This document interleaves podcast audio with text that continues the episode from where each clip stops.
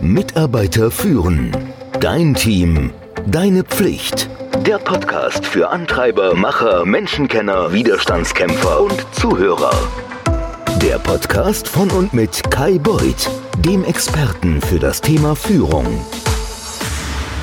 Kann man sich selbst coachen? Coaching hat in den letzten Jahren ziemlich an Popularität gewonnen. Das wird dann in vielen Vorteilen liegen, die es bietet. Für Führungskräfte ist es also eine Form der beruflichen Entwicklung und sie ist zur Normalität geworden. In manchen Firmen oder auf bestimmten Positionen, da wird sie sogar erwartet. Allerdings kann es ziemlich teuer sein und daher ist es einfach nicht für alle Führungskräfte gleichermaßen geeignet. Ich möchte dir von einem Sechs-Schritte-Programm erzählen, das dir dabei helfen soll, dich selbst zu coachen. Das möchte ich hier natürlich unter keinen Umständen vorenthalten. Die Frage also lautet, ist es schwer, sich selbst zu coachen? Die kurze Antwort lautet ja. Sich selbst zu coachen kann hart sein, muss es aber nicht. Im Wesentlichen bedeutet Selbstcoaching quasi neben sich selbst zu stehen. Und wie du da so neben dir stehst, reflektierst du, was gesagt werden muss, um dir zu helfen, dein eigenes Potenzial und deine Ziele zu erreichen. Allerdings ohne einen Rahmen oder Prozess, dem du folgen kannst, kann es verlorene Liebesmüh sein, sich selbst zu coachen. Du und ich, wir alle haben blinde Flecken, das wissen wir. Wir wissen auch, dass andere diese leichter sehen können als wir selbst. Oft allerdings wissen wir auch, was wir ändern müssen. Seltsamerweise fühlen wir uns selbst nicht immer dafür verantwortlich, es so umzusetzen, wie wir es mit einem externen Coach tun würden. Als jemand externes uns daran erinnert und uns anfeuert. Hier kann dir dieser Sechs-Schritte-Prozess helfen. Mit einer robusten Struktur, der du folgen kannst, da bist du in der Lage, dich selbst durch einen soliden Coaching-Prozess zu führen. Lass uns loslegen. Schritt 1. Sich selbst einschätzen. Es ist schwer, sich zu ändern, wenn du nicht weißt, was sich ändern muss. Deshalb ist der erste Schritt, sich seiner selbst bewusst zu werden. Durch eine Mischung aus verschiedenartigen Bewertungen kannst du deine Stärken, Persönlichkeitsmerkmale und Vorlieben entdecken, aber auch Bereiche, wo es, salopp gesprochen, Room for Improvement gibt. Du kannst auch Aktivitäten, Kompetenzen oder Rollen identifizieren, die du lieber vermeiden als entwickeln möchtest.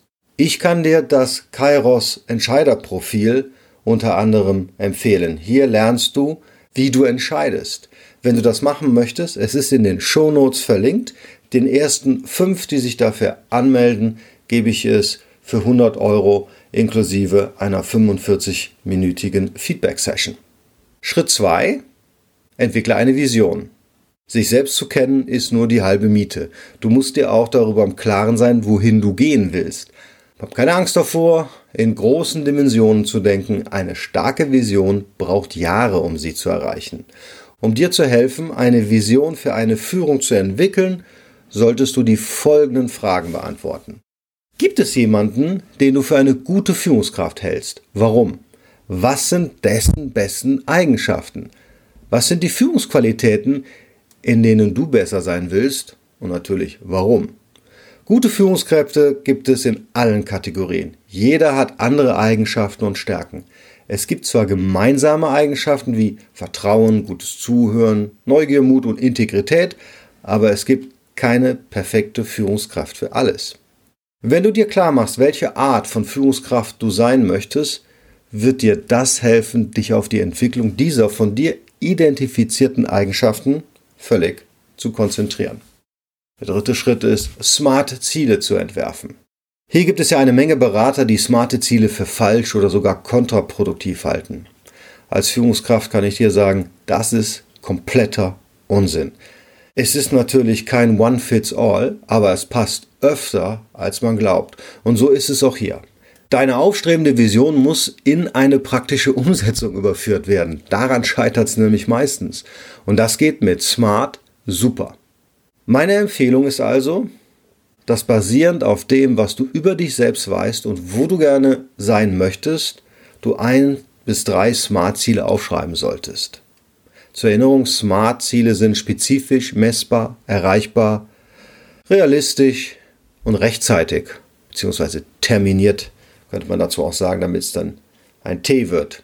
Ich habe dazu einen Blogpost und einen Podcast schon gemacht zu Smart, echt kürzlich. Ich werde auch diesen nochmal in den Show Notes verlinken.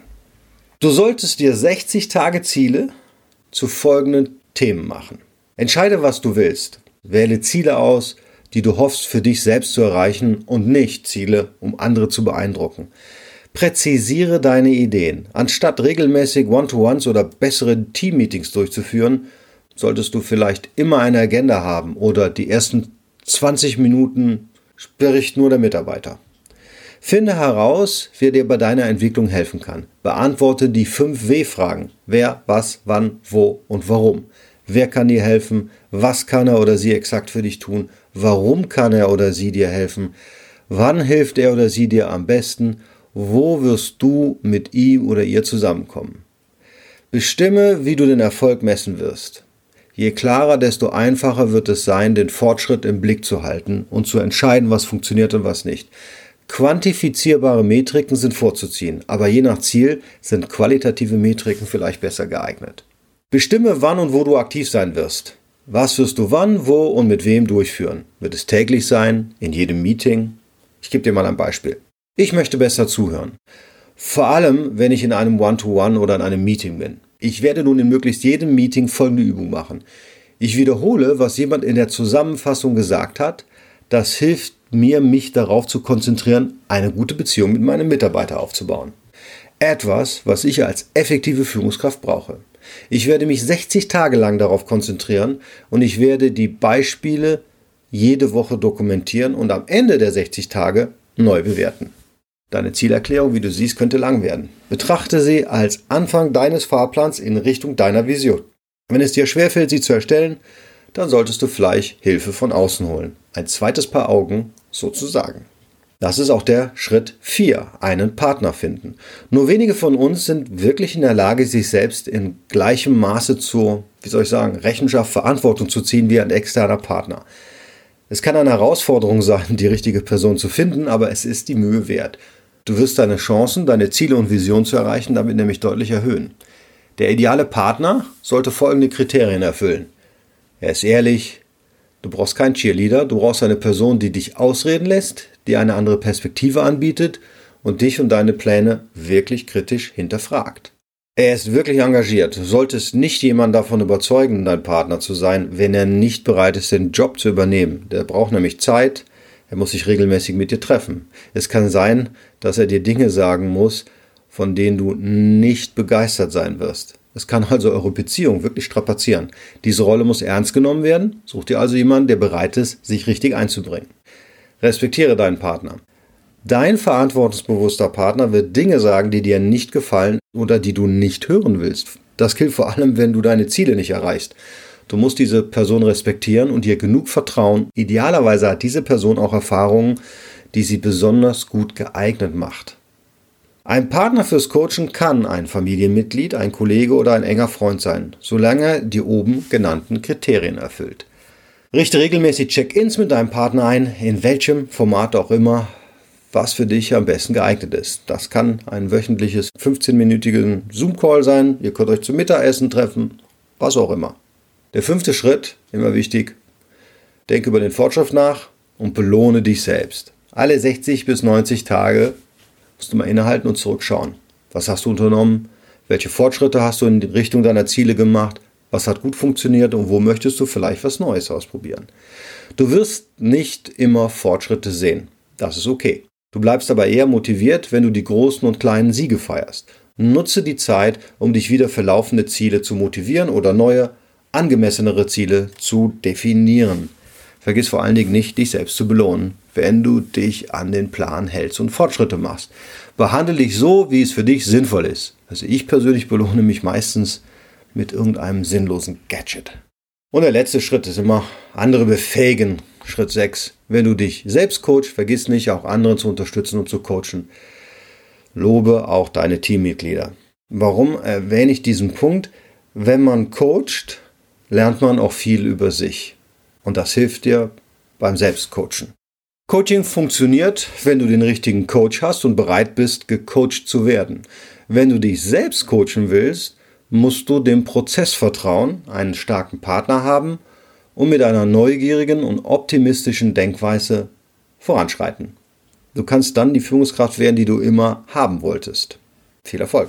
Wenn du jetzt eine Idee hast, was du künftig in deinem Führungsverhalten besser machen kannst, ja, dann hat sich's gelohnt. Aber hey, vorm Zuhören wird man noch lange keine bessere Führungskraft. Also einfach mal vorbeischauen bei mitarbeiterführen.com mit UE und nachlesen, weitere Infos holen und wirklich in der Praxis umsetzen.